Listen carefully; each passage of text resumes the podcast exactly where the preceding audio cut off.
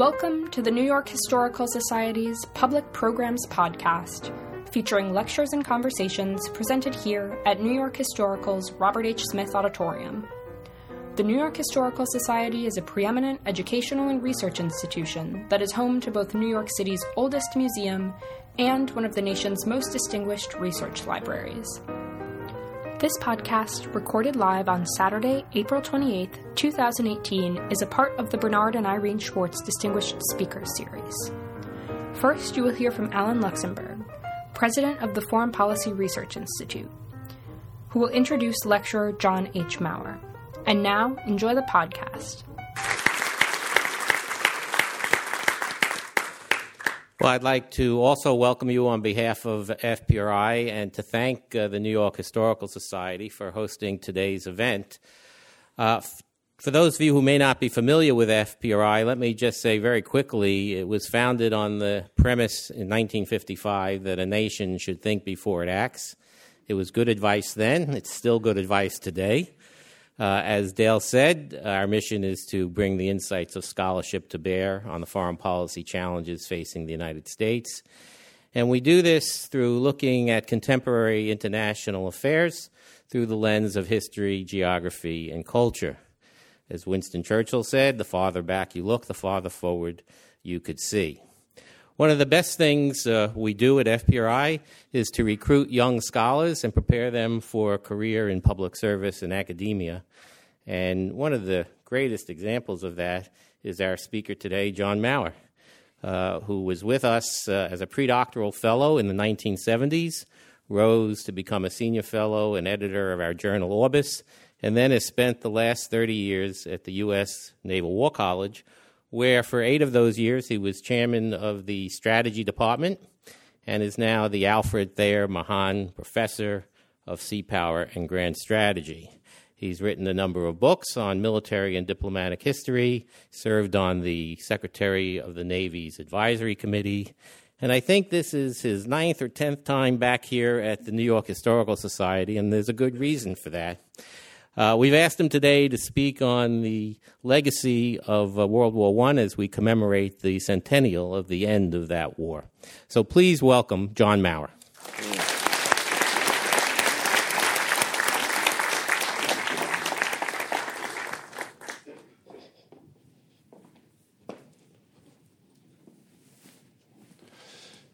It is always great to be back here in New York I enjoy so much coming to the New York Historical Society on Saturday mornings. You're always such a welcoming audience. And I want to thank Dale and Alan and their team for putting on these programs. As Alan said, it is so important that we look back to history to find guidance for today. Uh, as he said, a nation should think before it acts. Well, it's important for our leaders to think, to deliberate, to argue, because they're not always going to agree on things. But at the end, we hope, after deliberating, that they come up with the best courses of action for guiding the peoples for which they are responsible. Now, this year marks the 100th anniversary of the end of the First World War. And so, what I'm going to do is speak about events of a 100 years ago. In particular, what I want to do is to look at leadership, to look at the high politics and strategy, the decisions, the actions of the top political leaders and the top military leaders. It's important to look at how they came to their decisions. It's also important to look at the way countries cooperated or did not cooperate to achieve their common goals. Now, to organize my lecture this morning, I have four seasons. I'm going to look at four seasons over the course of 1918. And we're going to start with the spring, or the winter. Sorry. Let's start at winter time, okay? We'll go around. I, I was jumping ahead in my own talk. Winter. Okay. What I want to do is give you some background on the events of 1918. The war had been going on since 1914. And in 1916, there had been horrific battles fought on the Western Front. The Battle of Verdun, that began in February 1916. The Battle of the Somme, that began on July 1st, 1916. On that first day of the Battle of the Somme, 60,000 soldiers from Britain and the British Empire became casualties in a single day. 19,000 were killed in a single day. This gives you some idea of the horrific fighting that was taking place on the Western Front. And in 1917, uh, the French began a big offensive on the Western Front in the hope of trying to break through and end the war. And this is what we think of when we think of the Western Front, don't we? That lunar landscape of soldiers going back and forth, fighting over yards of territory, not making much gain. Look at this horrific photograph of a French soldier being killed as he's charging forward against the Germans. Again, some other remarkable photographs that we see the fighting that took place. Here is soldiers very close to each other German soldiers in the front, French soldiers coming forward. Again, these battles resulted in tens of thousands of fatalities. Well, in 1917, the big French offensive on the Western Front failed. There were horrible casualties that the French suffered. And as a consequence of that, the French army began to mutiny. The soldiers had had enough. In a grassroots of way, they decided not to obey their officers. When their officers said, charge, they were, no. We won't go forward. We've had enough. Now, the soldiers were willing to stand on the defense, to defend their country, their homeland, against German attacks. But they had had enough of going over the top. Well, to restore order in the French army, uh, Philippe Pétain, one of the generals of the First World War, one of the great heroes of the First World War, took over command of the French army. He understood the French soldiers. He understood how tired they were. He understood that it now was important to conserve lives, how important it was to try to maintain the resistance that France could have against the Germans, but at the same time understand that it could not come at the horrific loss of life that had occurred in previous battles. He had to conserve life to preserve the morale of the French army. Pétain is seen as one of the great leaders of the First World War. In the Second World War, however, he would become a collaborator with Nazi Germany, and his reputation would be tarnished by the way he betrayed France in the Second World War. Already in this war, you can see in Pétain some of the things that were going to lead him to become a betray France in the Second War, an unwillingness to cooperate with Britain. Uh, He's forced to cooperate. More on that in a moment. But also in France, you have Enter the Tiger, not just a change in the military leadership, but also a change in the political leadership as Georges Clemenceau became prime minister at the end of 1917. This is a remarkable political figure.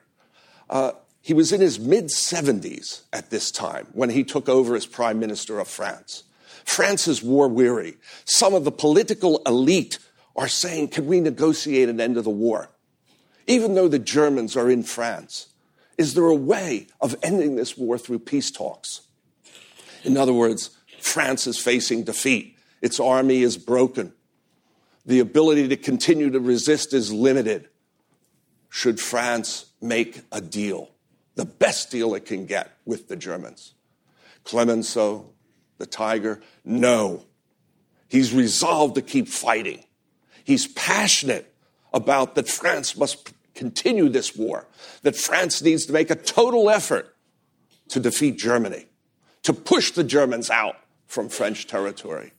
And again, it must be remembered that the German armies are only about 90 miles from Paris at this time. Clemenceau is fluent in English. He taught French uh, in American schools in the late 1860s. He was married to an American woman. This is one factor that I think is important in his ability to collaborate with the British and the Americans, in that he speaks a common tongue with us, English.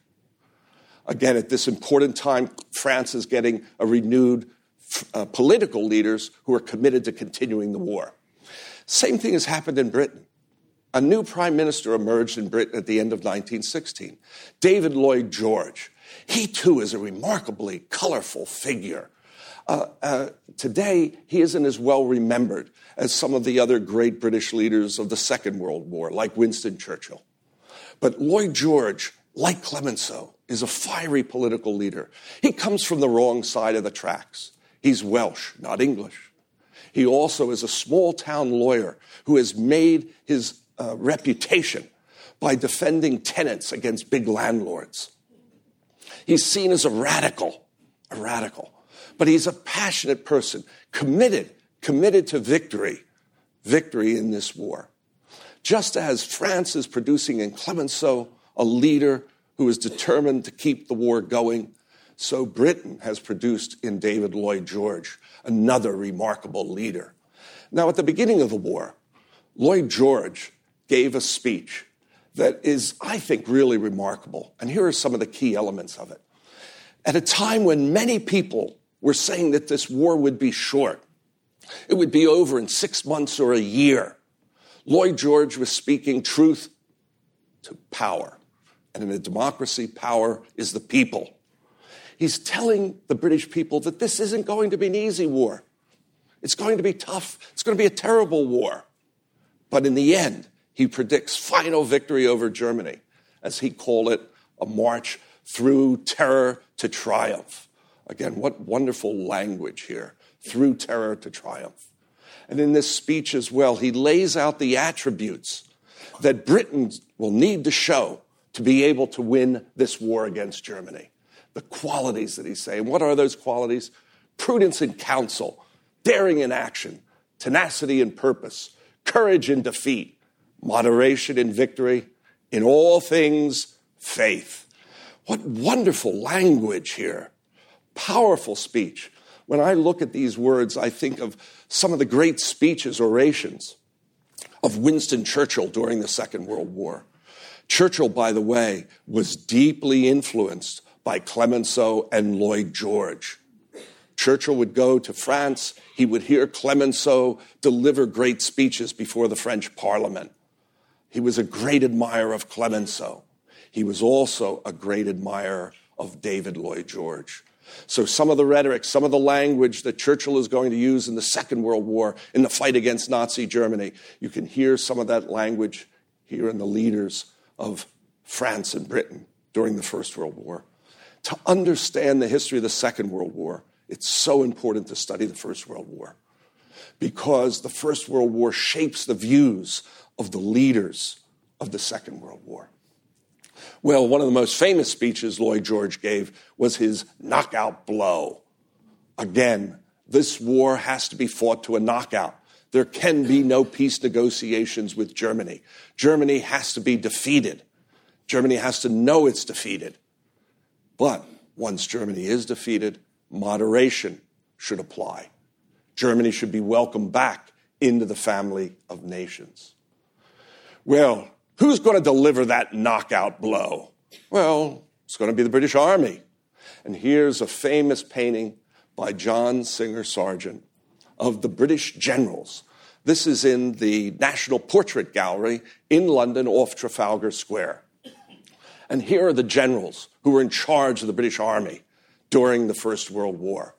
They're the ones that are building up British military power, sending it to the Western Front in France to undertake the offensives that they believe are necessary to defeat Germany. To defeat Germany, the British generals argue, you have to defeat the German army. To defeat the German army means that the British army must go on the offensive, over the top, taking the fight to the Germans. And then, when the German army is defeated, German will to fight will be broken and the war will come to an end. The commander of the British forces in France on the Western Front is Sir Douglas Haig. He today, his reputation is often seen as something of a butcher, that he's callous of human life, that he was so committed, dedicated to defeating the German army by undertaking offensive action, that he callously, callously sacrificed the lives of the men under his command. Lloyd George had grave doubts about the leadership of Haig. He, Lloyd George, saw the heavy losses at the Battle of the Somme the year before. He didn't want to undertake more offensives. He wanted to conserve British manpower and resources. But Haig was insistent that the British Army had to attack in 1917. And so in the fall of 1917, the British Army goes over to the offensive. In the Battle of Passchendaele, or Third Ypres, which is up there on the Western Front, Belgium and France. Huge offensive takes place. Well, British soldiers going over the top with predictable results, heavy losses of life, but also a heavy raining season in the fall of 1917. The result is the battlefield becomes one big mud field. This is terrible conditions for the soldiers. Their trenches are flooded, their dugouts are flooded. Where do you go? Well, you have to go up, but if you go up, you expose yourself to fire, to, to the enemy bullets and artillery. And here you can see the horrible mud fields of Flanders. Well, in this battle that is waged over the fall of 1917, the British Empire, soldiers from England, Wales, Scotland, Ireland, also Australia, Canada, New Zealand, they suffer 85,000 killed in action. Meanwhile, about 60,000 Germans are killed in this battle. Lloyd George is furious with this result. This battle has demonstrated to him that Haig has to go away. He wants to fire Haig. He's come to the conclusion that the British Army cannot take another battle like this, or its morale will be broken just as the French Army's morale was broken. Well, Lloyd George at the time, though, had to spit defiance. But behind the scenes, he had grave doubts about the wisdom of the strategy of his generals. After the war, in his war memoirs, Lloyd George wrote about the generals. And if you go to his war memoirs and you look at the index, at the index of his work, this is what you'll see. There's the generals. Military mind, narrowness of, stubbornness of, on page 3055. Does not seem to understand arithmetic impossibility of trusting, regards thinking as a form of mutiny. You know, we're supposed to think before we act. Well, again, here Lloyd George is taking his revenge on the generals for forcing him to surge forward in these battles that he thought were counterproductive. Yes, the German army might, being, might be being destroyed in these battles, but at the same time, the British army is being destroyed in this great war, the people of Britain would suffer over 700,000 dead. Most of those fatalities on the Western Front in France. By the way, in the Second World War, Britain has less than half the fatalities that they had in the First World War. Even though the Second World War was longer in duration and the British homeland was bombed and you had civilian fatalities as well as battlefield fatalities. How do you explain that? Well, it is in the First World War, the British Army is tackling head to head the German Army in battle. Whereas in the Second World War, it's going to be the Soviet Red Army that does that heavy fighting against the German Army. Again, Lloyd George gets his revenge on the generals.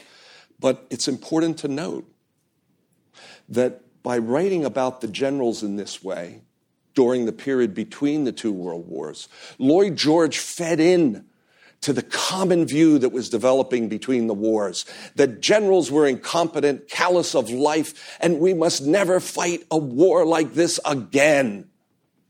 That fed into the appeasement of Hitler's Germany. It weakened the resolve of the British people. Again, Lloyd George's legacy, while the great victor of the First World War, after the First World War, he contributed to a climate of appeasement against Hitler's Germany. Well, why not make peace at this time?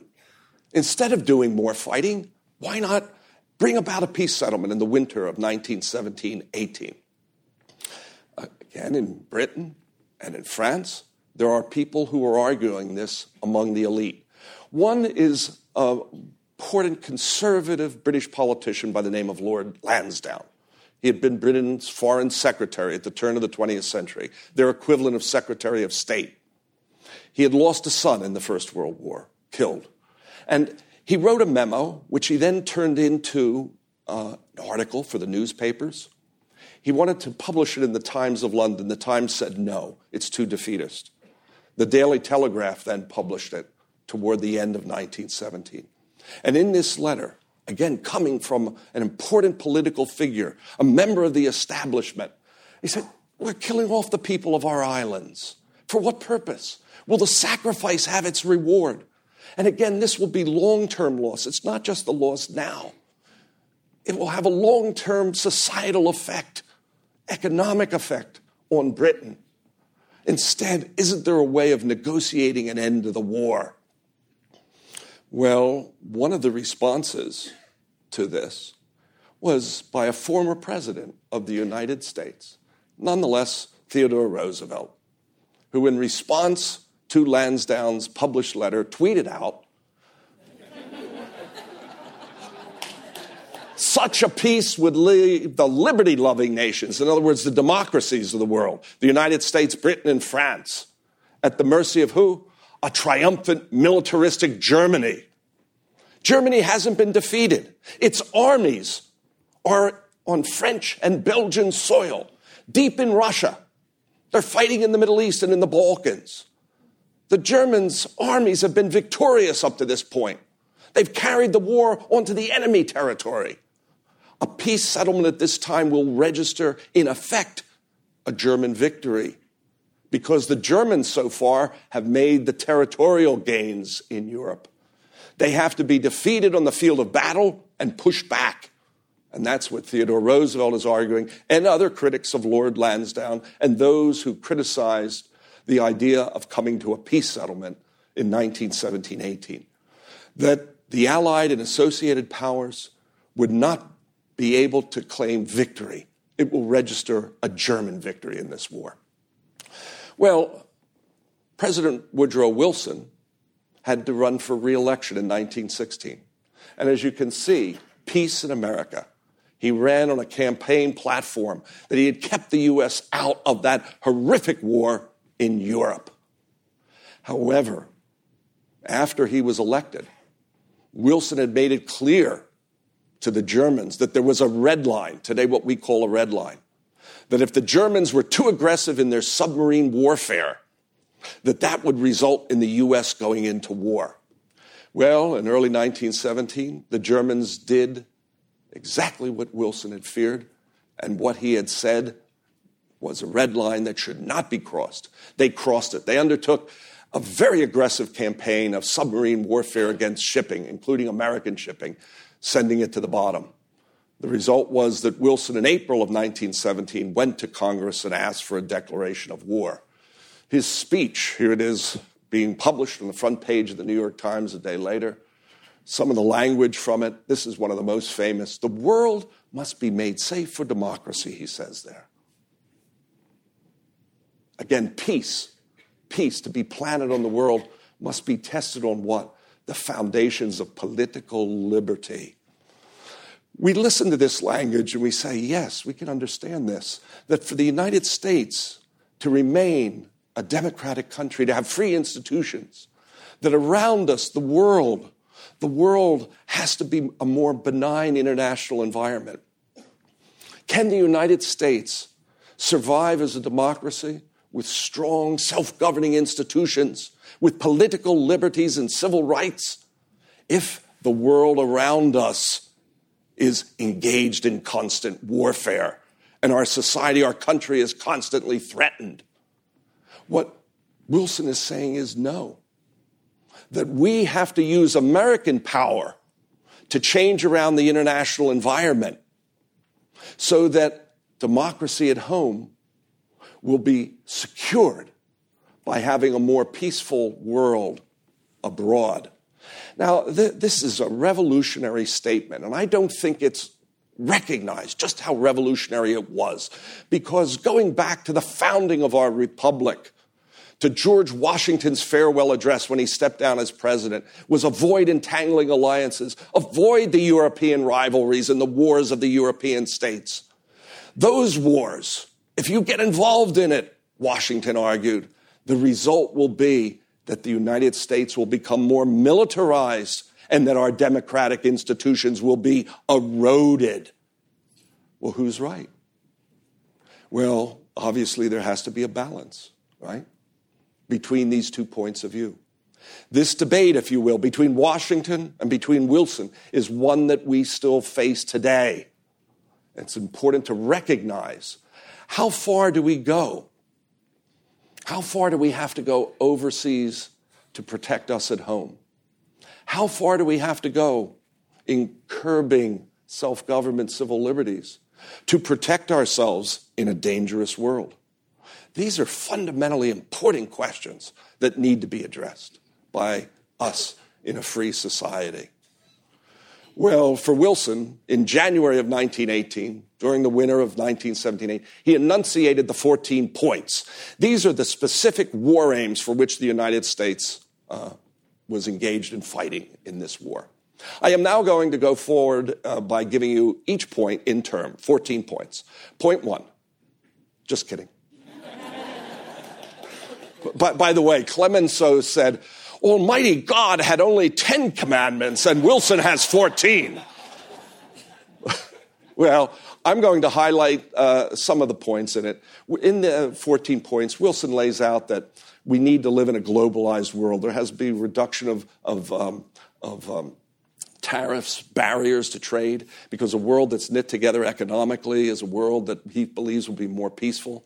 He also wants to create a league of democratic states to enforce the peace, what later becomes known as the League of Nations. Uh, but embedded in the 14 points are several points that relate to Germany and war aims with regard to Germany. At this time, German armies are deep in Russian territory. He says that that territory has to be evacuated.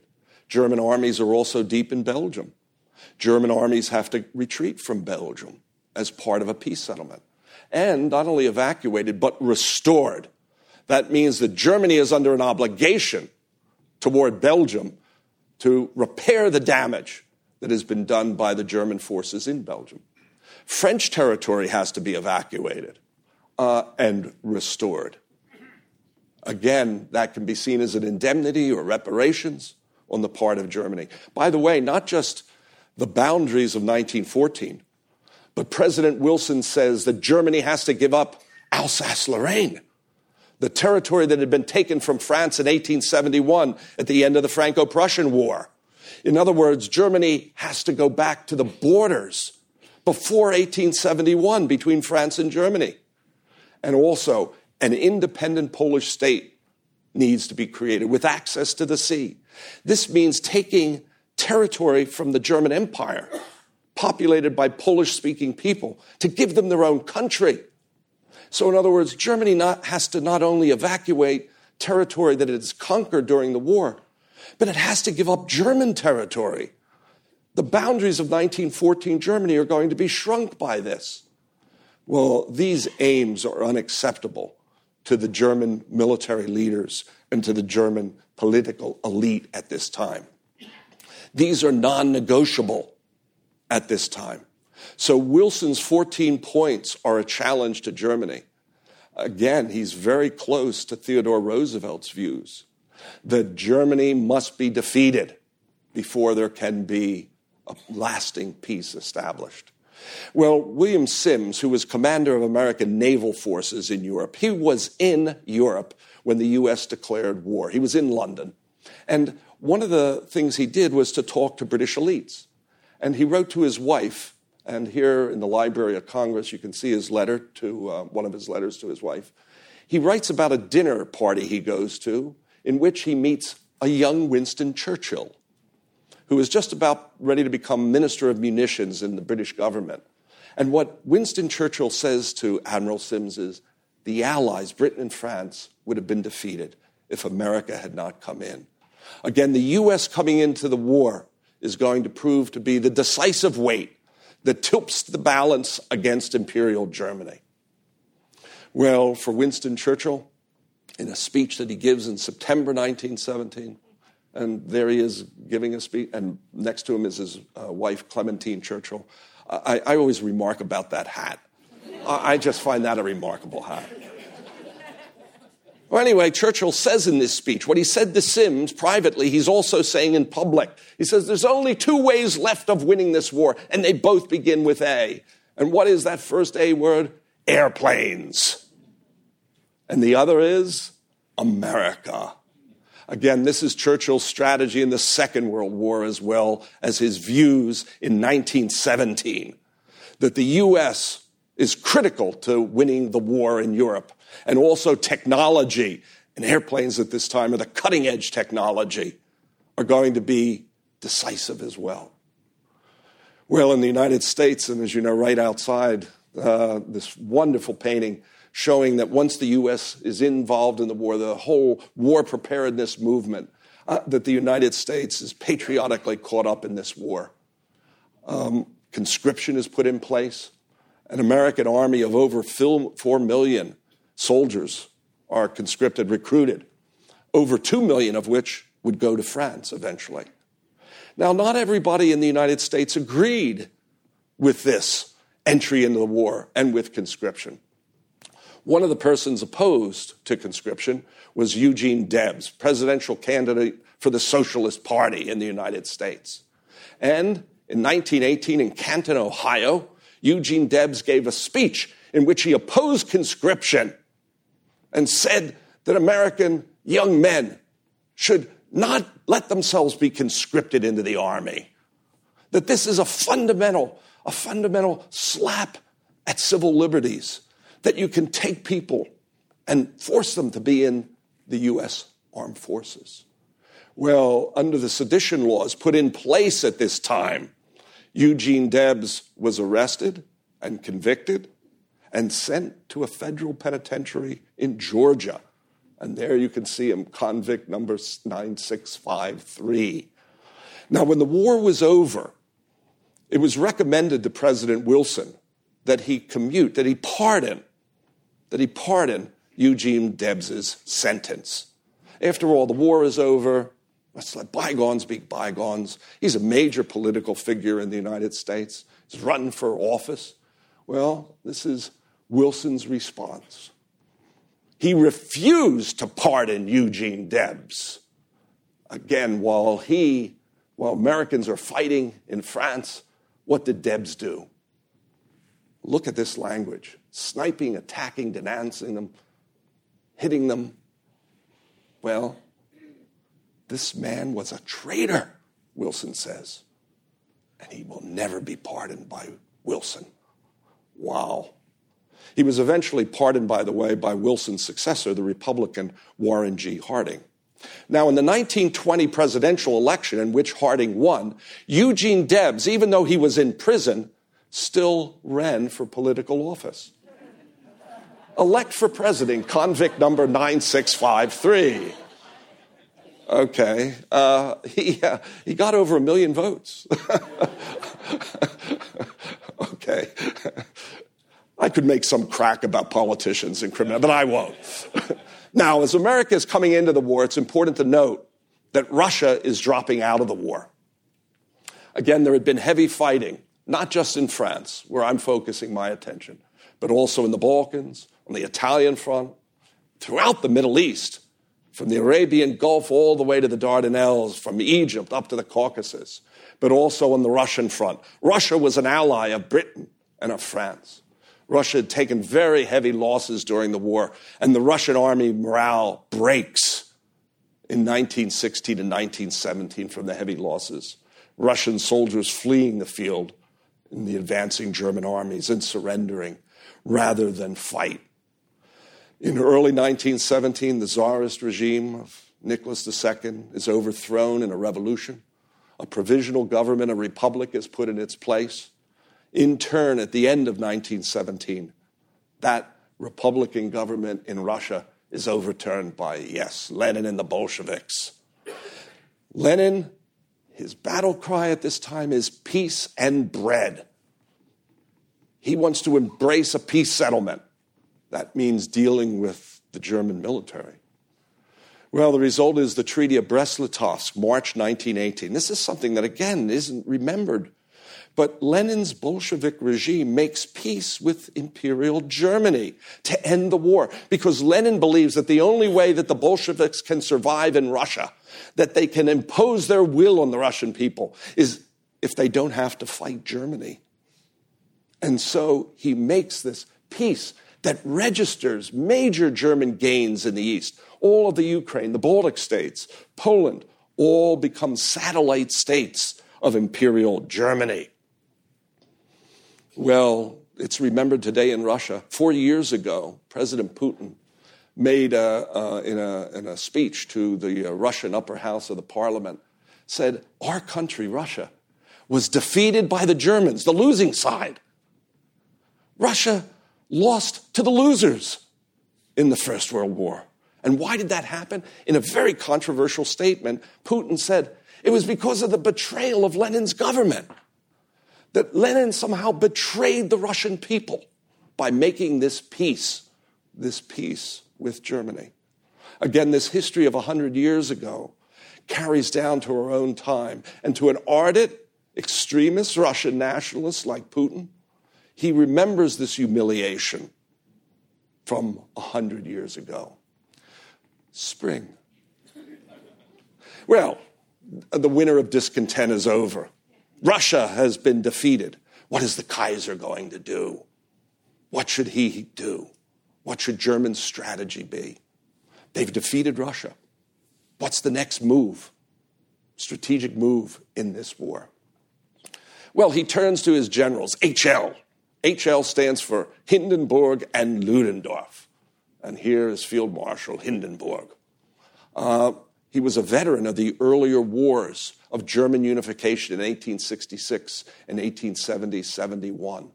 He has become a great hero during the First World War because he has won victories on the Eastern Front against the Russians. He is seen as the architect of the defeat of Russia in the First World War. He is seen as the general that protected the German people and homeland from a Russian invasion. He is seen as this great leader. He's very popular in Germany. That's his full name. We're going to have a quiz later, so you are to uh, remember this. I'm going to quiz you all on this. Okay. Well, H- Hindenburg, because he is seen as the protector, the savior of the German homeland, is very popular within Germany at this time. Again, one of the legacies of the First World War, his popularity lasts into the post war world, into the Weimar Republic. He, as president of Germany in 1933, is the one who is going to appoint Hitler as chancellor on January 30th, 1933. Again, the great hero of the First World War is going to contribute to the great horror and catastrophe of the Second World War by reaching out and appointing Hitler as the Chancellor, the Prime Minister of Germany. Well, supporting Hindenburg was his top planner, Erich Ludendorff. Uh, you'll notice there's no von there. Ludendorff is very much a middle class technocrat He's there because the German army has promoted him on merit. He's a fanatical person. He's an ardent German nationalist. After the First World War, he too would initially embrace Hitler. He's a proto Nazi. He's an extremist. He's committed to victory in this war for Germany, the German nation over the other peoples of Europe. Well, this is the team HL, Hindenburg and Ludendorff. Ludendorff is the brains. the highly strung planner. Hindenburg is the more stolid, stable one, emotionally strong. Uh, when you look at these two, you can see the one deferring to the other. In fact, at the time it was said that Hindenburg, his real name was Field Marshal Was sagst du? What do you say? Ask Hindenburg a question, he'll go, Ludendorff, what do you say? What's your opinion on this? Your opinion is my opinion. Well, uh, these two advised the Kaiser to undertake a big offensive on the Western Front, to attack in a big bid for victory. Uh, Ludendorff says the British army must be destroyed, it must be beaten in the field by launching an offensive at the center of the line where the French and British armies come together to break through there and then have follow up offensives to drive the British army off of its trench lines back to the sea. Again, this looks like 1940 in Dunkirk, where the Germans break through in the center of the line, and British and French armies have to retreat to the coast and be evacuated. Well, this is what Ludendorff is recommending in 1918 the big battle to beat the British army in France, Flanders, drive them into the sea. He needs to do this before the Americans arrive in force. And so you have the Kaiser's Battle, it's called, of March 21st, 1918. The big offensive begins. German soldiers, many of which are released from the Eastern Front because they're at peace with Russia, artillery brought to the Western Front. The Germans temporarily have superiority in numbers over the British and French armies. And so they go on the offensive over the top. And they score initially breakthroughs on the British front. The British army is forced into retreat in disarray. It looks like the front is going to break, that the British will be defeated. Everything's going according to Ludendorff's plan. Haig, in command, pleads for help to the French, to Pétain. Move up French reserves to help us hold the line against this German offensive. What must not happen is that the British army and the French army become separated and that the Germans drive a wedge between the British and the French armies. Petain's response is no, I must keep my reserves to protect Paris. The Germans are eventually going to fight their way to Paris, and the British are on their own in this. Meanwhile, Haig wants support from the Americans. American forces are starting to deploy into France. This is General Pershing, the commander of the American Expeditionary Force. What the British and the French want is American soldiers come over in small units, that they then immediately be sent as replacements into British and French divisions. Pershing says no. U.S. soldiers should fight together as big units, as divisions, and as a whole army.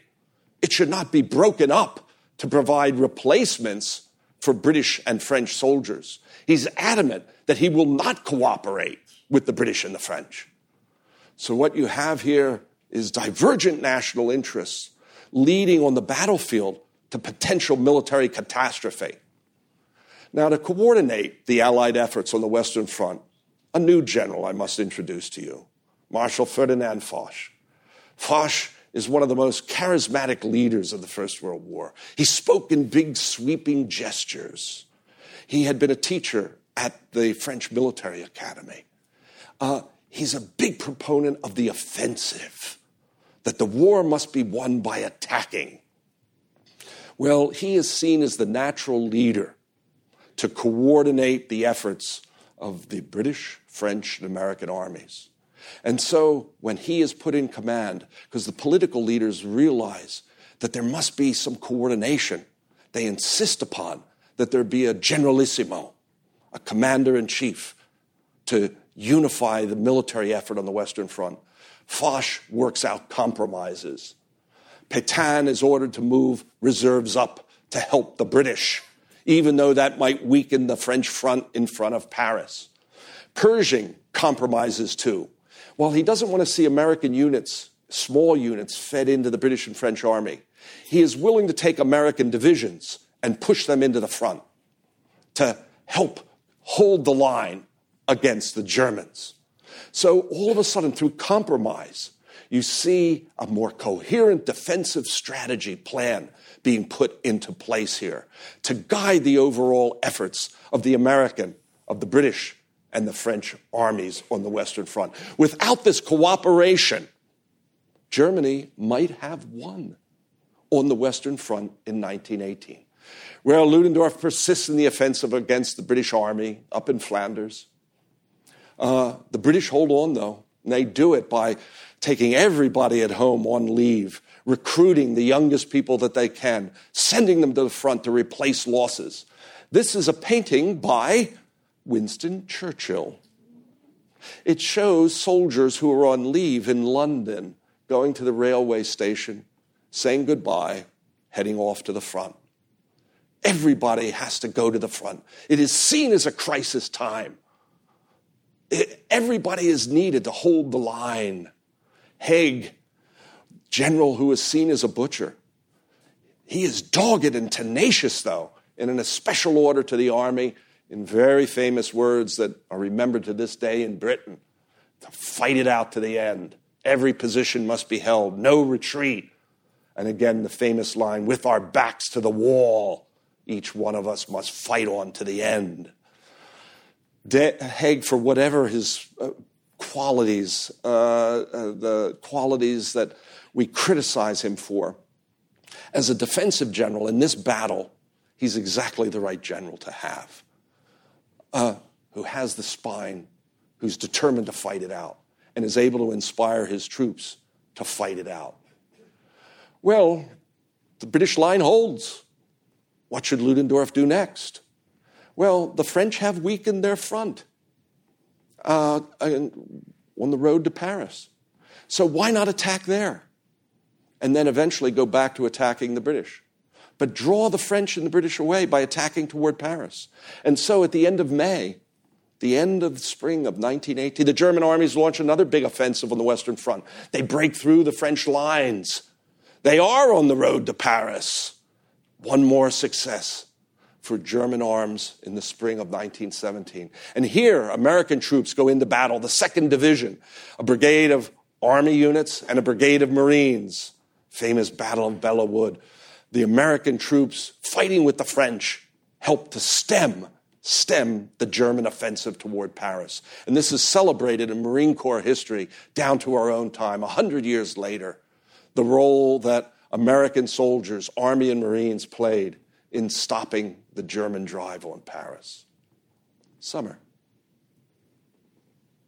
Well, the British ambassador in this crisis, where everybody's needed, went into Woodrow Wilson and said, we need more than anything else American soldiers to come over to France in as large a number as possible. And to the British ambassador, Lord Reading, Wilson replied, I'll do my damnedest. Again, to British leaders, this reassurance that America is committed and will send its young men over to France to stem this German offensive. And it's amazing how many troops, how quickly they go over to France. By the end of the war, by Armistice Day, November 11, 1918, there were over 2 million Americans in France. The American army in France is bigger than the French army. This is the commitment that America makes to winning the Great War. Going over there, the Yanks are coming. By the way, go to YouTube, listen to Enrico Caruso singing over there. It's beautiful. It's wonderful. The Yanks are coming. And again, his voice captures that passion that the Germans have to be defeated, and America is going to play that role by going over there. I'd sing it for you, but I can't compete with Caruso. Well, American forces do go across the Atlantic. Again, a danger zone. German submarines, American destroyers, Navy helps the Royal Navy to ensure the safe arrival of American forces in convoys across the Atlantic. The U.S. is also building large numbers of ships along with Britain to replace the losses that are lost to German submarines in the Atlantic. Again, on July 4th, 1918, that 95 ships, merchant ships, are launched at American yards. This is America's productive capacity, its industrial strength being brought to bear, not just American manpower, but also American industry and manufacturing. One person who was in Europe in the summer of 1918 is none other than Franklin D. Roosevelt. Isn't this a wonderful photograph of him? Here, he's over there as Assistant Secretary of the Navy. He was Woodrow Wilson's Assistant Secretary of the Navy. That's the number two civilian post in the Navy Department at this time. And he went to Europe to visit the battlefields, to do an inspection tour, and report back. And while in France, he went right up to the front lines, and you can see him there, muddy boots and all trench coat. And he said to a group of, uh, um, uh, at a dinner in Britain, he said to his uh, British uh, allies, We are with you to the end. Again, America reassuring the British and French that the United States will play its role in defeating the common enemy. Well, the German offensives are stalled. And in July, General Field Marshal Foch decides it's time to counterattack. That the time is now ripe, that the Germans are exhausted. They've suffered heavy losses in the offensive. Now it's time to counterpunch. And so the French launch an offensive in July 1918, in the summer, and they beat the Germans. The Germans are pushed back. They lose the territory that they had taken in their offensives. And then in August, the British attack. The British offensive is also offensive, uh, also successful in breaking back the German lines. Uh, tanks play a role in the British offensive against the Germans. American troops, the 1st Division, also on the offensive against the Germans. Uh, Ludendorff, faced by these counterattacks that are successful by the American, British, and French armies, says, This is the black day of the German army. By August 10th, he knows that Germany is defeated. His offensive gambit of the spring of 1918 can't be continued. German losses on the attack were horrific. German morale at the front is starting to break. The German army is being defeated.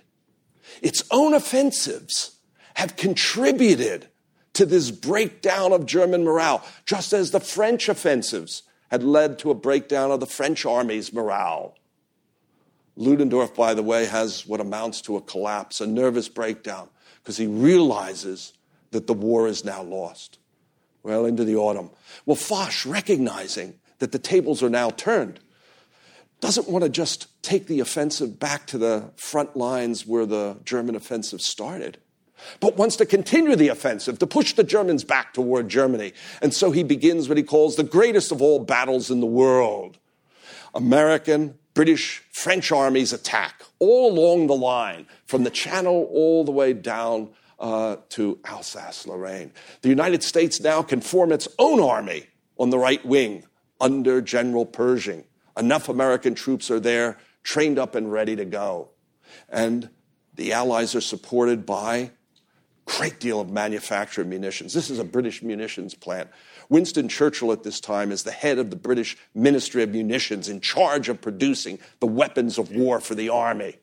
As you can see, the Allied industrial plant in France and Britain is producing the weapons that are needed, the firepower that's needed to break the German army on the offensive.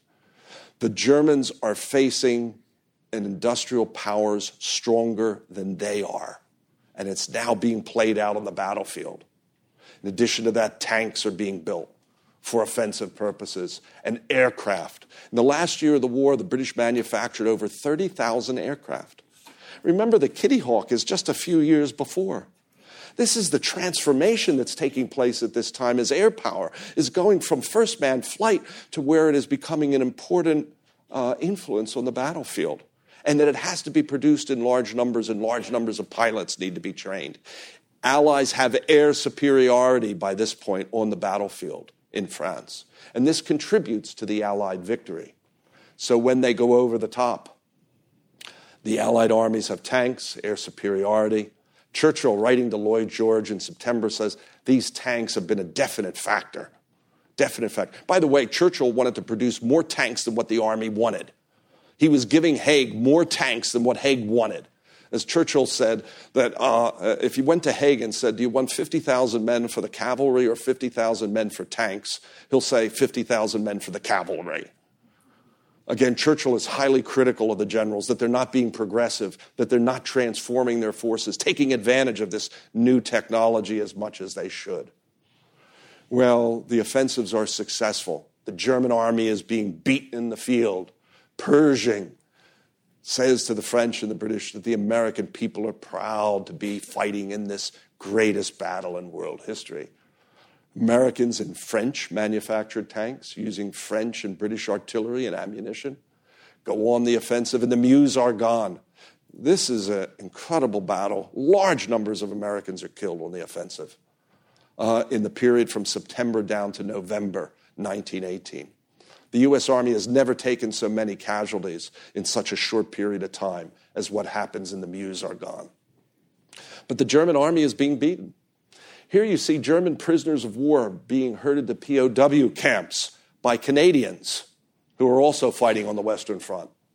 Uh, Haig went to visit the Canadian division and he talked to the commander of the Canadian division. And what the commander told him was the Germans are surrendering without fighting. And the Canadian Highlanders, they don't like to take prisoners. Again, this is the brutality of the Western Front, is that generally the numbers of prisoners were small, and often you had to kill them to protect yourself from counterattack.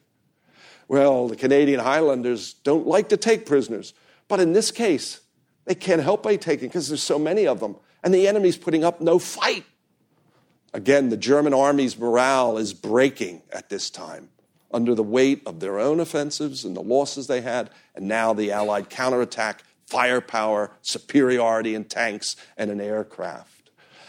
I highlight this because in the interwar period, one of the great myths propagated by the Nazis was that the German army had been stabbed in the back by the home front, by traitors, that the German army had never been defeated in the field. That is untrue. The German army had been defeated in the field in the Western France, the main theater of war. The German army's morale is cracking at this time. Well, the result of heavy losses, the privation of the blockade, leads to a revolution in Germany. And here you see the crowds proclaiming a new republic, an overthrow of the Kaiser's regime outside the Reichstag in Berlin. The Kaiser, well, he's out he goes into exile in the Netherlands. You have negotiations for an armistice. As representatives of the German government, military and civilian, go to talk to the French and British leaders. And this depicts the railway train and the Compiègne forest in 1918, in which the armistice terms, this is not the peace settlement, the armistice terms are agreed upon. Basically, the German army is disarmed. They have to turn over large numbers of artillery pieces. The German submarines have to be surrendered. The German surface fleet of battleships has to be surrendered. The German army also has to retreat out of France and Belgium back to Germany. There's also restrictions put on the number of machine guns that the Germans can have. In fact, the German leaders say, You're taking so many machine guns again, uh, away from us that we won't be able to shoot down the revolutionaries in Germany at home. Please leave us some machine guns to shoot our own people. Uh, to which the Allies say, Okay, we, we don't want a revolution in Germany. We don't want the Bolsheviks coming to power in Germany like they have in Russia. But really harsh armistice terms that, in effect, disarms Germany its ability to carry on a conventional war. Allied armies move forward uh, from Belgium and France to bridgeheads across the Rhine so that if the Germans don't sign the peace settlement, the American, British, and French armies are in a position across the Rhine River barrier to continue their advance into Germany if they have to. Germany now has been so weakened militarily by these armistice terms that the Allies can now impose a peace settlement upon Germany. Well, making peace? I put a question mark there. Another John Singer Sargent painting that had been here last year right, Dale? You know, right over here. Typically at the Imperial War Museum, gassed. You see British soldiers here temporarily blinded, leaning out on the person in front of them, going back to aid stations. Uh, when you look at the painting, it's a, it's a remarkable painting. There's so much detail. In the back, you see uh, British soldiers playing football, soccer, uh, in, in this. Well, the horrific losses of the First World War are going to have their impact on the societies, economies, psyche, psychology of the peoples of Europe and the United States. The big three Lloyd George, Clemenceau, and Wilson. Churchill called the masters of the world. What kind of peace settlement are they going to come up with? Well, on the 28th of June, 1919, the Germans signed the Treaty of Versailles in the Hall of Mirrors. Um, here's a very famous painting of it. Right in front is the German representative signing. You can see Wilson, Clemenceau, Lloyd George looking on. In Germany, this peace settlement is seen as a punitive one. It is essentially based, though, on, on Wilson's 14 points. Uh, in that Germany has to pay some reparations, which sticks in the craw of the German people because they're being told, they're being told that the German army had never been beaten. The war had never come to German soil. So now they are having imposed upon them what they see as a punitive peace. That someday Germany will rise up again under a new leader and overturn this settlement. Well, we know that some of the seeds of the Second World War are planted in this Treaty of Versailles. By the way, June 28th, that's five years to the day after the Archduke Franz Ferdinand had been assassinated in Sarajevo, that becomes the trigger, the trigger for the First World War. Well, here's a cartoon of the time, and, and this cartoon is, is incredible uh, when you think of it. Look at this peace and future cannon fodder. And what you see is a baby, a child, the class of 1940 crying. There's a baby crying, and peace treaty is down there. And the tiger, Clemenceau, says, Curious, I seem to hear a child weeping.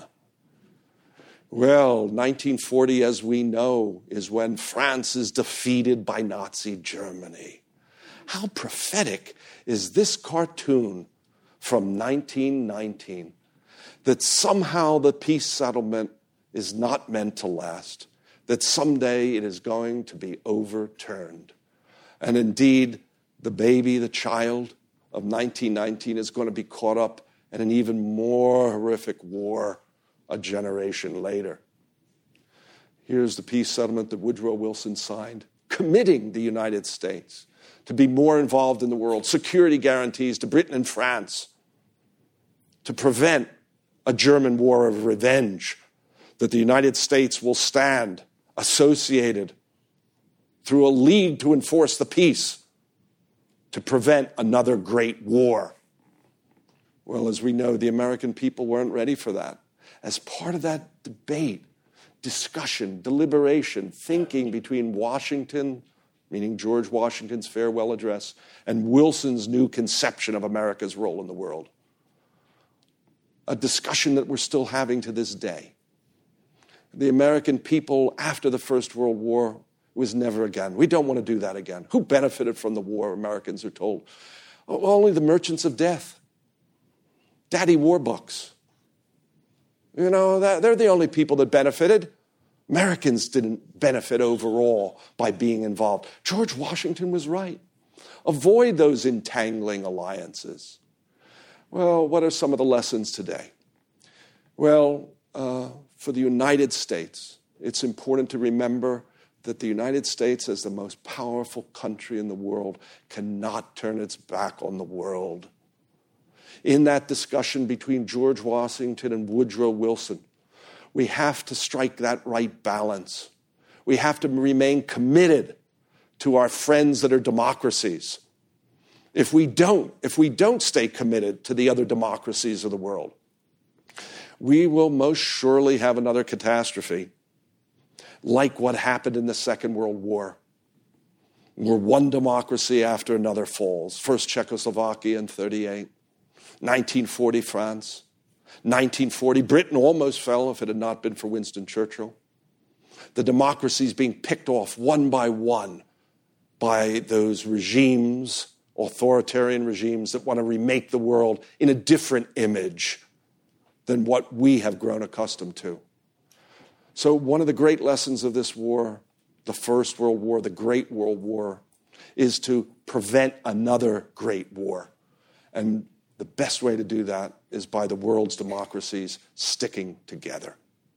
If not, our enemies will seize that advantage and try to beat the other democracies of the world before we can get involved, just like the Germans tried to do. Win quickly before the US gets involved.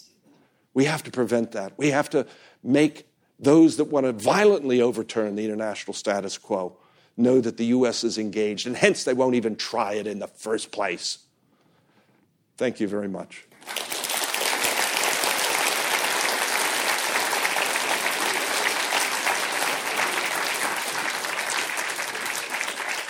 Thank you. I, I have some questions that, uh, was, uh, that have been given to me.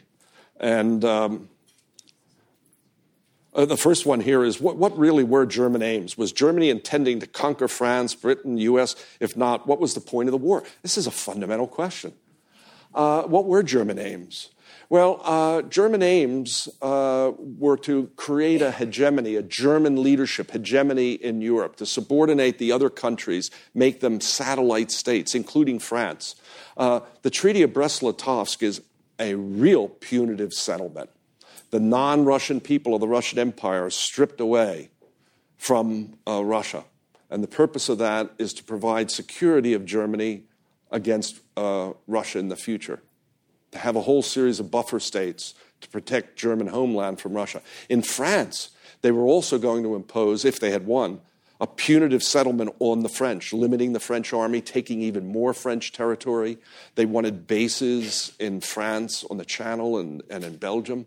They were going to incorporate the Netherlands into a big customs trade union.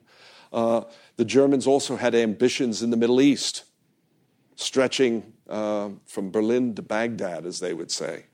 So Germany sees itself as being the dominant power in German military leaders and political elite, conservative political elites, see themselves as being the dominant power in Europe and in the Middle East. Now, what's important about that is that it doesn't pose an immediate threat to the U.S. The U.S., protected by the two big oceans, Atlantic and Pacific, uh, are removed from the, the European. And this is why we have something of a buffer of safety. And this is why George Washington was saying we shouldn't be involved. But in the modern age, with modern weaponry, that reach can extend across oceans. Oceans are not just barriers, oceans are also highways. And so the United States, in some future period, might find itself fighting alone against a Europe dominated by the Hindenburgs and the Ludendorffs. So uh, for the United States, I think the stakes are high here. And again, Wilson had put this red line that Germany should not behave in such an aggressive way at sea. They crossed that red line, and so Wilson believed that it was important to go to war because that was an indication that the Germans at some point would threaten the US. And then you have the Zimmermann telegraph where the Germans are reaching out and saying that uh, Germany should form an alliance with Japan and Mexico and undo the Mexican War of the 19th century and get territory back from Mexico. So, all of these things were indicating to Wilson, to the American people, that the war in Europe won't stay confined to Europe, that it'll eventually come to the United States. But um, uh, uh, the question of German aims is a fundamentally important one in thinking through what the stakes are, whether the U.S. had to fight or not. Um, yeah, good question here. Did President Wilson violate the Second Amendment with his sedition laws? Uh, these laws were put in place in wartime, and, and today we, we find them obnoxious. Uh, we, we, find the, the, this type of, of, stifling of debate to be something that uh, we, we don't like. I mean, the whole Eugene Debs story is incredible. I, I just find that incredible. But again, it shows that in wartime, just how people can be passionate uh, and that emotion uh, can end up driving uh, action, policy, law, uh, rather than, rather than uh, again, more deliberation.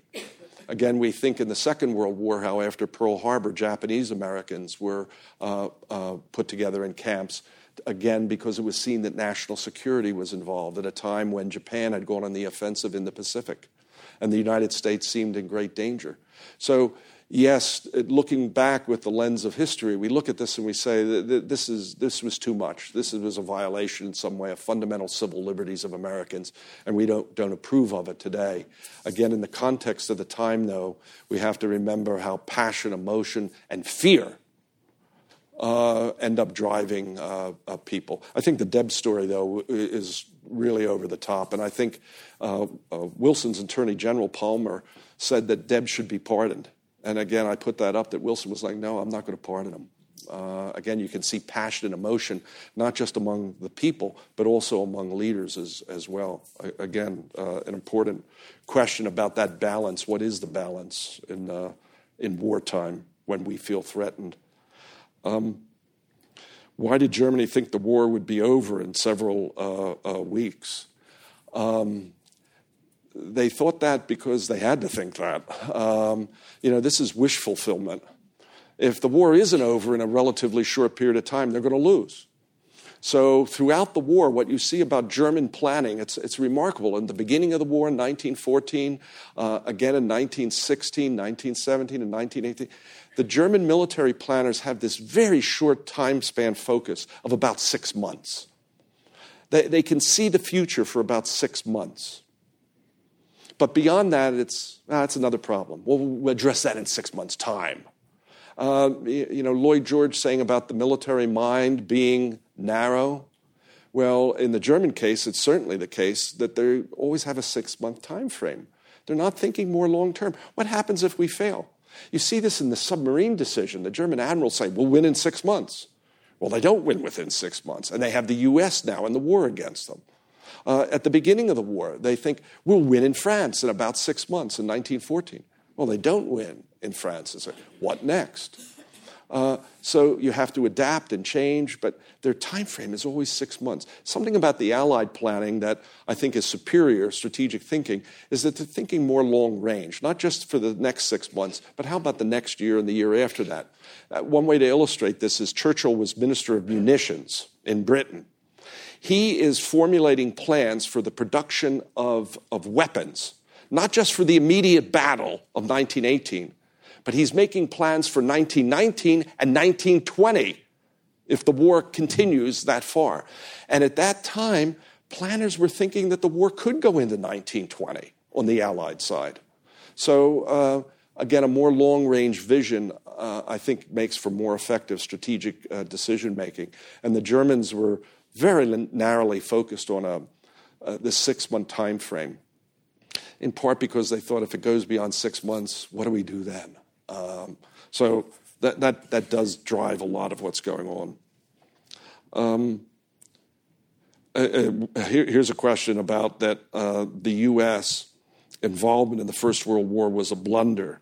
And that a lot of the pathologies, the failure of the Weimar Republic in Germany, the rise of fascism, and the rest, that um, were due in, in some way to the U.S. involvement in the war. to this day, you find a number of historians in Britain and the United States who argue not only that the U.S. shouldn't have been in the war, but Britain shouldn't have entered the war that they should have let the Germans win quickly in 1914, and that a Europe led by Germany might, Imperial Germany, might not have been such a bad thing. Uh, that uh, when you weigh it against the losses that Britain and the U.S. had in life in the war, that it would have been better to avoid the war in the first place. Don't choose to go to war on the part of Britain and the United States. Uh, and uh, th- this, this is a good debate to have uh, because it illustrates uh, uh, for us, it helps us think through, deliberate again on uh, what is the U.S. role in the world, or for that matter, at that time, Britain in the world. How important are the stakes? What is the value? Why should you go to war? And then weigh that against the costs of war. And the costs of war are material, first and foremost, human life. And then, secondly, um, uh, economic dislocation, psychological dislocation that comes from uh, war. Societies that come out of a war are generally changed a great deal from the societies that went into war. So, uh, a prudent leader is going to recognize how war transforms society. Uh, and not only our own society, but what are we doing to the other side? Are we establishing a peace where the enemy now wants to work with us? Or is it something that there is no solution that proves long term and enduring? Um, one insight that you get from strategy is um, when in military history and war, uh, the question is when does a war end? And the answer is that the enemy gets a vote. The enemy decides when the war is over. Think about that. You know, we think when you go to war, it's like, I'm going to bring this force to bear and that force to bear, and I'm going to do this and I'm going to do that. But ultimately, all those things you're doing to the enemy, the enemy has to concede. They have to give up. If they don't give up, then you're going to get wars of revenge. And so, this question here is um, what if Germany had been permitted to win? Would the Europe been more stable? And in, this is what we call a counterfactual history. Uh, that you wouldn't have had a Lenin because the German military would have gotten rid of the Bolshevik regime. You wouldn't have had Hitler come to power. So you don't have Lenin, Stalin, and Hitler. That looks like a much better world than the world that we got. Uh, and so that, there's an appeal there that behind this question. Uh, the, the flip side of the coin, though, is that a Germany that's triumphant, a military, militarized Germany, a nationalist Germany, led by the Ludendorffs, who were proto Nazis, that's not a good thing either. So the best thing is that the Germans be defeated uh, in this war, but then you create a more stable peace.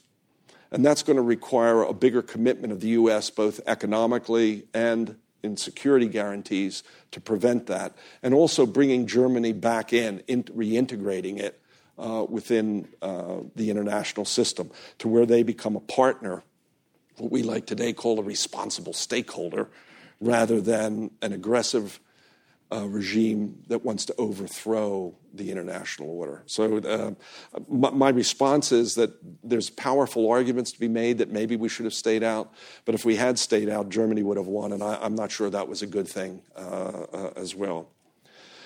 Um, how did this First World War experience affect the U.S. Assistant Secretary of the Navy? That's a great question. You know, on Franklin D. Roosevelt. Franklin D. Roosevelt is a remarkable individual. Uh, he is a great strategic mind. Uh, I, I, find him endlessly fascinating, and uh, we're going to have a program uh, uh in uh, May. Yeah, good on on Roosevelt. He learned a great deal from this war by seeing the battlefields of Europe. He understood the horrific cost of wars fought on the ground. he wanted as much as possible to prevent heavy loss of American life in some future war.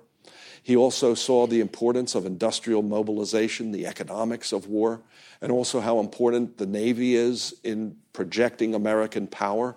To get to the battlefields of Europe and Asia, you have to have enough secure command of the sea to be able to move forces forward. He thinks globally, too.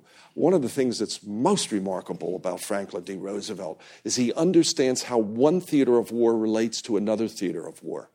While some leaders are focused on one front, he understands how an Eastern Front relates to a Western Front, to a Battle of the Atlantic, to something going on in the Pacific or the Mediterranean. He, he's quite good at looking at how all these relate to one another. And, and that's a rare quality because people tend to get very focused. He sees the bigger picture and how they relate. Now, Roosevelt can also be frustrating because he doesn't always uh, convey, he doesn't convey in writing the way Churchill does, uh, what he's thinking. And generally, the last person in the room, you know, thinks, "Oh, I've got the president's ear. I know." I, I. And then the next person comes in and he tells them something 180 degrees out. Uh, Ro- Roosevelt liked to say he was the juggler that he could juggle people, he can juggle theaters of war. Uh, and he all kept it straight in his own mind, uh, which is pretty remarkable when you're telling people different things. Uh, uh anyway, so he, he's a remarkable strategist that learns a great deal from the First World War. And we're fortunate that he's president in the Second World War because he has been tested in high office in the First World War, just like Winston Churchill had been. The two top leaders in Britain and the United States in the Second World War have held high executive responsibility in the First World War. So they, they come, if you will, with on the job training. They have practiced and experienced in, in that. So Roosevelt's a remarkable, Franklin D. Roosevelt's a remarkable strategic thinker. He's also good, too, in understanding the post war world and thinking beyond the war of what you need to do. And he's very Wilsonian in that regard. He believes that Wilson's attempt to keep the U.S. more engaged in the world was the right way to go. And so, what you start to see after the Second World War, things that Wilson wanted to do after the First World War are now being put in place uh, by Roosevelt initially and then by Harry S. Truman. So, you see an American security guarantee to Europe, the Atlantic Alliance, and then eventually a military command, NATO. You see the U.S. playing a more forward role to provide for our, our security of our homeland and also to deter aggression. So, uh, in Franklin D. Roosevelt, you see somebody who really is a, um, uh, a remarkable strategic thinker. Do I have time for uh, another one? Um, Margaret MacMillan uh, of Oxford University has written a book called Paris 1919. Uh, and I'm asked, what is the opinion of uh, Margaret MacMillan's book and its estimate of Wilson's uh, influence? I think this is the single best book in recent years on the end of the First World War. I highly recommend it. It's a big, you know, doorstopper of, of a book. Um, she is, let me get this right. I might be wrong. She is the great grandchild of Lloyd George. Is that right? That's right, I got it right? Yeah. She's a remarkable scholar who's written on a wide range of topics. I recommend anything that she has uh, written. And uh, she has a really good grasp of the personalities, the people, as well as the big political issues as well. Uh, it, it is such a solid and, and, it's a beautifully written account, too. So even though it is a, um, a, a, big book, it's a book that deserves to be, be read. And her, her estimates of all of the leaders, Lloyd George, Clemenceau, Wilson, I think are, are pretty much on the mark on this. One thing you have to remember about Wilson in Paris is that. Um, Wilson was prone to uh, health breakdowns in his life, uh, especially under periods of great stress. Uh, in Paris, he comes down with the flu. He might well have had a, a mild stroke as well. We don't really know. Um, he is negotiating with Clemenceau and Lloyd George. Uh, Clemenceau wants a much more punitive peace against Germany. And in that, Clemenceau is being backed up by Marshal Foch, who is saying the Germans will come back, there'll be a war of revenge, so therefore we have to detach the whole Rhineland from Germany uh, so that we have a forward buffer to protect France from a future war of revenge. Um, Wilson and Lloyd George are trying to moderate Clemenceau's French demands. And they do that by saying, we will offer France a security guarantee if the Germans ever rise up again and attack France, Britain and the US will come to France's aid. Well, when we don't ratify the Versailles uh, Treaty, the result is that that security guarantee goes away, and Britain, too, withdraws its security guarantee to France at this time. I think Wilson was pretty much on the right track. Um, the unfortunate thing about Wilson was that he was not willing to compromise with his opponents in the Senate uh, principally with Henry Cabot Lodge of Massachusetts. Um, if Wilson had been more flexible, uh, the treaty would have uh, passed the Senate. He would have been able, you put conditions on the Senate, some senators had conditions, basically that the United States shouldn't be committed to war without the American people being asked whether they want to take part or not by the Congress authorizing either a declaration of war or, as we do today, some sort of uh, war powers resolution in favor of, of action. And that's something that's just common sense, and Wilson should have gone along with it. Uh, that he didn't, uh, again, as a sign of, of um, his inability to compromise with political opponents. And you see it with the Debs. I mean, he's just gotten so hard over, true believer in whatever you know his point of view is that he's not willing to compromise. And that's a big mistake. Now, again, one of the great alternative histories. What if we had ratified? What if Wilson had compromised? Would the U.S. actions in the interwar period been different? I'm not sure they would have been. Because I think the American people were turning against the World War I experience and what they saw as being a war that they shouldn't have fought. It was not fought for American security, but it was fought for J.P. Morgan, who had made big loans to Britain. Uh, again, this whole cynicism that takes hold in the U.S. in the interwar period, I think, is, um, is important. And the Great Depression exacerbates, exacerbates those feelings that America had been betrayed by its leaders and taken into a war that should not have been fought. So I'm not sure uh, that if you keep everything else the same, but change the U.S. signing the Versailles settlement, I, I don't think it would have made much of a, of a, difference, actually. Having said that, every little bit might help, right? Uh, are we out of time, Dale? Oh, I have one more? Okay. One more minute. Um, yeah, uh, uh, yeah. Oh, yeah, oh, just one thing about war memorials, which are very important. Uh, this war, uh, uh, today in Europe, you see it in Britain, Germany, and France, because the heavy loss of life that was suffered in all of these countries, the war is much more immediate in the European consciousness than it is in the American consciousness. As you know, for the United States, we think of what are the great wars? The Civil War, the Second World War, Vietnam. Today, we're engaged in a terror war. Uh, so we think of those wars. We tend to blot out from our memory the Great War, the First World War. And so I think, uh, whereas in Europe, it, it's much more in their, in their consciousness because of how much all their societies were hurt, wounded by, uh, by the Great War. Thank you very much. Thank you for listening to the New York Historical Society's Public Programs Podcasts. To learn more about current exhibitions and live programming, Follow New York Historical Society on Facebook, Instagram, and Twitter at NYHistory, or visit us at nyhistory.org.